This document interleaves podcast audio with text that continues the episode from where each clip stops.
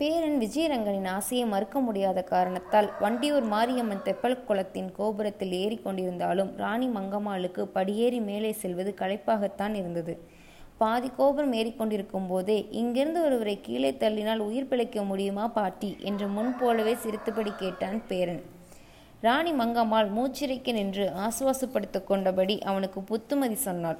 மேலே போக போக எண்ணங்கள் உயர்ந்தனவாக அமைய வேண்டும் அப்பா. மேலே இருந்து யாரை கீழே தள்ளிவிடலாம் என்று நினைப்பதை விட கீழே இருக்கிற யாரை மேலே அழைத்து உயர்த்தி கொள்ளலாம் என்று நினைக்க பழக வேண்டும். அப்படி பழகலாம் பாட்டி. ஆனால் கீழே இருக்கிற ஒருவரை மேலே வரவழைக்க நேரமும் சிரமமும் அதிகம். மேலே இருக்கிற ஒருவரை கீழே தள்ளிவிட அரை நொடி கூட பொழுதுமானது அற்பர்களுக்குத்தான் அப்படி தோன்றும் விஜயரங்கா. நீ அற்பனாகிவிடக்கூடாது. பெருந்தன்மையானவனாக வளர்ந்து உருவாக வேண்டும். பெருந்தன்மை உள்ளவன் கீழே இருந்து சிர சிரமப்படுகிறவனை மேலே கொண்டு வருவதற்கு முயல்வானே அன்றி மேலே இருப்பவனை கீழே தள்ளிவிட மகிழ் ஒருபோதும் முயலமாட்டான். பாட்டி எனக்கு பெருந்தன்மை கிடையாது. வேண்டவும் வேண்டாம். அவன் இதை சொல்லும்போது அவர்கள் கோபுரத்தின் உச்சிக்கு வந்திருந்தார்கள். மேலே நீலவானில் விதானத்தில் பிறைநிலா தெரிந்தது. நட்சத்திரங்கள் கண் சிமிட்டி கொண்டிருந்தன. காற்று இதமாக வீசியது. மெல்ல மெல்ல இருட்டி கொண்டு வந்தது. குபீரென்று அவள் மேல் பாய்ந்து கீழே தள்ளிவிட முயன்றான் விஜயரங்கன். விளையாடாதே விஜயரங்கா விளையாட்டு வினையாகிவிடும். இது விளையாட்டில்லை பாட்டி. உங்களை இங்கு அழைத்து வந்தது இதற்குத்தான் என்று சொல்லியபடியே பணங்கொண்ட மட்டும் முயன்று மறுபடியும் அவளை கீழே தள்ள முயன்றான் விஜயரங்கன். அவன் முகத்தில் இருந்து குருத்துறதையும் கொலை வெறியையும் பார்த்து திடுக்கிட்ட ராணி மங்கம்மாள் பதறிப்போனாள். அவனுக்கு பைத்தியம் பிடித்து விட்டதா அல்லது திடீரென்று ஏதேனும் பேய் பிசாசு பிடித்து ஆட்டுகிறதா என்று அவளுக்கு பயமாக போய்விட்டது. அவள் பரிதாபமாக கேட்டாள் ஏண்டா இந்த கெட்ட புத்தி? உன்னை வளர்த்து ஆளாக்கிய பாவத்திற்கு இதுவா நீ எனக்கு தரும் பரிகசு உன்னிடமிருந்து எனக்கு விடுதலை வேண்டும் பாட்டி. உனக்கும் வயதாகிவிட்டது. துரோகி நிஜமாகவே என்னை கீழே பிடித்து தள்ளுகிறாயே பாவி. நான் உனக்கு என்னடா கெடுதல் செய்தேன்? வளர்ந்த கிடா மார்பில் பாய்வது போல் இப்படி. அவள் அதர் அலறி கதர் கத்தினாள். விஜயரங்கன் அந்த உயரமான கோபுரத்திலிருந்து அவளை கீழே தள்ளியே விட்டான். அவள் வீறிட்டு குக்குரல் எழுப்பியபடி தலை குப்புற விழுந்து விட்டாள். கண்ட கனவை அலர்மேலும் விடம் கூட சொல்வதற்கு துணிவு வரவில்லை. அவளுக்கு கட்டிலில் இருந்து புரண்டு விழுந்ததில் உடம்பு வேறு வலித்தது. தூக்க கிறக்கத்தில் கட்டிலிருந்து புரண்டு விழுகிற அளவு அவள் ஒரு நாளும் அவள் உயர்ந்து உறங்கினதே இல்லை. இன்று அந்த அளவு அயர்ந்து விட்டோம் என்ற நினைப்பே கூட அவளுக்கு நாணத்தை அளித்தது. விடுவதற்கு இன்னும் சில நாளிகைகளே இருந்தன. அவளுக்கு உறக்கம் கலைந்து விட்டது. மறுபடி உறங்கினால் எங்கே கெட்ட கனவு தொடருமோ என்ற அச்சமும் தயக்கும் வேறு தடுத்தன. ராணியே உறங்காமல் இருந்தால் அலர்மேலம்மாளும் அவள் கரடியில் குத்த வைத்து உட்கார்ந்து கொண்டாள். அதிகாலை கண்ட கனவு பழிக்குமா இல்லையா என்பதை பற்றி ராணியும் அவளும் அப்போது பேசிக் கொண்டிருந்தார்கள். சிறு வயதிலிருந்தே ராணி மங்கம்மாளுடன் தோழியாகவும் பணிப்பெண்ணாகவும் இருந்து ஒரு அலர்மேலம்மா அனுபவத்திலும் உரிமையிலும் கனவுகளின் இயல்பையும் அவள் பழிக்கும் விதத்தையும் விலக்கிக் கொண்டிருந்தாள். தன் வாழ்க்கை அனுபவத்திலும் கேள்வி ஞானத்திலும் அதிகாலையில் கண்ட கனவு பழித்திருக்கும் சந்தர்ப்பங்களை ஒவ்வொன்றாக அப்பொழுது மங்கம்மாளுக்கு விவரித்தாள் அலர்மேலம்மா. வேண்டுமென்றே ஒரு பிடிவாதத்துக்காகவும் வம்புக்காகவும் தன் வாழ்வில் அதிகாலையில் கண்ட கனவு ஒன்று கூட பழிக்கவில்லை என்பது போல் அவளிடம் வாடா வாதாடி கொண்டிருந்தாள் ராணி மங்கம்மாள். அதிகாலையில் கண்ட கனவு எந்த அளவு நிச்சயமாக பழிக்கும் என்று உறுதியாக அறியவே இந்த எதிர்பாராத வாதத்தை அவள் மேற்கொண்டிருந்தாள். மூத்தவளும் அனுபவசாலியும் லௌகீக ஞானம் மிக்கவளும் ஆகிய அலர்மேல் அம்மாவிடம் தான் கண்ட கனவை பற்றி மட்டும் மூச்சு விடாமல் மற்ற எல்லாவற்றையும் பேசிக் கொண்டிருந்தாள் ராணி. மனதில் பயமும் தற்காப்புணர்ச்சியும் மூழவே ராணி மங்கம்மாள் அவசர அவசரமாக நீராடி உடைமாற்றிக் கொண்டு திருவாளவாயுடையார் திருக்கோயிலுக்கு செல்ல எண்ணினாள். பணிப்பெண் அலமேலம்மாளும் அந்த யோசனையை வரவேற்றாள். அலர்மேலம்மாவும் அவசர அவசரமாக நீராடி உடைமாற்றி நெற்றியில் சிவப்பு கீற்றாக ஸ்ரீ சுவர்ணக்கோடு இழுத்துக்கொண்டு ராணியோடு புறப்பட்டாள். போகிறதன் போகிறோம். கூடலழகர் கோயிலுக்கும் போய் தரிசித்து வந்து விடலாம் அம்மா என்றாள் அலர்மேலம்மா வெறும் சிவன் கோயிலுக்கு மட்டும் போவானேன். பெருமாள் கோயிலுக்கும் சேர்த்தே போய்விட்டு வந்து விடலாம் என்கிறாயா? அதற்கில்லை அம்மா. சிவன் அழிக்கிற கடவுள். நமக்கு வருகிற தீமைகளை எல்லாம் அவர் அழிக்கட்டும். பெருமாள் காக்கின்ற கடவுள். நம்முடைய நன்மைகளை எல்லாம் அவர் காக்கட்டும். இரண்டு பேரையும் தரிசிப்பதுதான் நலந்தம்மா என்று சிரித்தபடியே சொன்னாள் அலர்மேலம்மா இருள் பிடிவதற்குள் அத்தகைய வைகரையிலேயே ராணி பல்லக்கில் கோயிலுக்கு புறப்பட்ட போது அரண்மனை வட்டாரத்தில் ஆச்சரியத்தை உண்டாக்கியது அந்த நிகழ்ச்சி. அவர்கள் கோயிலுக்கு புறப்படும் போது கூட குழந்தை விஜயரங்கன் அயர்ந்து தூங்கிக் கொண்டிருந்தான். குழந்தையை கவனித்துக் கொள்ள வேறொரு பணிப்பெண்ணை ஏற்பாடு செய்துவிட்டு அவர்கள் புறப்பட்டிருந்தார்கள். குழந்தை விஜயரங்கனுக்கு முறைப்படி முடிசூட்டிய பின்னர் இப்படி ஒரு சொப்பனம் நேர்ந்ததே என்பதுதான் அவள் கலக்கத்துக்கு காரணமாயிருந்தது. அவனுக்கு முடிசூட்டியதற்கும் இந்த கெட்ட சொப்பனத்திற்கும் சம்பந்தம் இருக்குமோ என்று தன் மனம் நினைப்பதை அவளால் தடுக்க முடியவில்லை.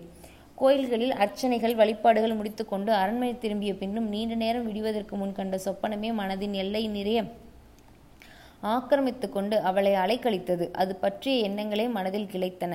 தன் அனது அரண்மனை அலுவலர்களிடமோ மந்திரி பிரதானிகள் ராசிய போன்றவர்களிடமோ இந்த கனவை பற்றி பேசவில்லை அவள். பலரிடம் மனம் விட்டு பேச இயலாமலும் முடியாமலும் இருந்ததாலேயே இந்த கனவு அவளை உள்ளூர அதிகம் அலைக்கழித்தது அதிகம் பாதித்தது. கனவுகள் ஜோதிடம் சகுன சாஸ்திரம் சம்பந்தமான பண்டிதர்களை வரவழைத்து அவர்களிடம் தன் கனவு இது என்று நேரடியாக சொல்லாமல் அதிகாலையில் ஒருவர் கிணற்றில் பிடித்து தள்ளுவது போலவும் இன்னொருவர் விழுந்து போலவும் கனவு கண்டால் என்ன பலன் நேரக்கூடும் என்பதை மட்டும் சூசகமாக விசாரித்தாள். அவர்கள் கூறிய விளக்கங்களும் விவரங்களும் பலன்களும் அவளை மேலும் குழப்பத்தில்தான் ஆழ்த்தின. பயமும் நிம்மதியின்மையும் கவலையும் தான் அதிகரித்தது.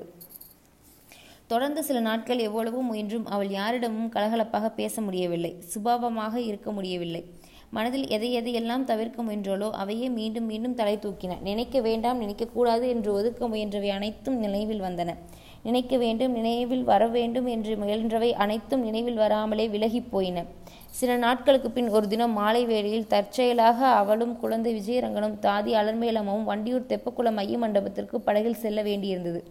அந்த சிறிது நேர படகு பயணத்தின் போதும் கூட ராணி மங்கம்மாள் ஏதோ மன நிம்மதி நிம்மதியடைந்திருந்தாள் அவளால் உடனிருந்த அலமேலம்மா மற்றவர்களுடனோ கலகலப்பாக பேச முடியவில்லை.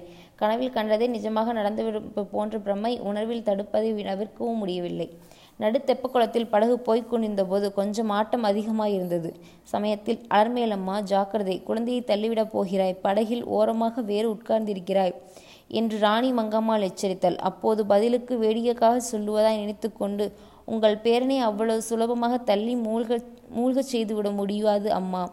அவன் மற்றவர்களை தள்ளி கவிழ்த்து விடாமல் இருந்தாலே பெரிய காரியம் என்று விளையாட்டாக பதில் பேசினாள் அலர்மே அலர்மேலம்மா அதை கேட்ட ரா- மங்கம்மாளுக்கு துணுக்கென்றது அலர்மேலம்மாள் இயல்பான நகைச்சுவையோ பேசியிருந்தாலும் அதில் தீய நிமித்தம் இருப்பது போல் ராணி மங்கம்மாளுக்கு தோன்றியது.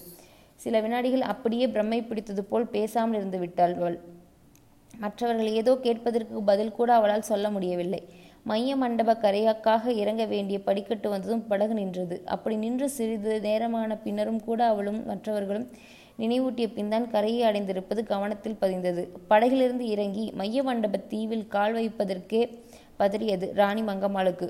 குழந்தையை கீழேயே வைத்துக்கொண்டு சுற்றி காட்டு போதும் மைய மண்டப கோபுரத்துக்கெல்லாம் கொண்டு போக வேண்டாம் என்று மங்கம்மாள் அலர்மேலம்மாளை எச்சரித்து வைத்தாள். என்ன காரணத்தால் ராணி அன்று அவ்வளவு அதிக எச்சரிக்கை எடுத்துக்கொள்கிறாள் என்பதை அறிய முடியாமல் அலர்மேலம்மாளும் மற்றவர்களும் வியப்படைந்தார்கள்.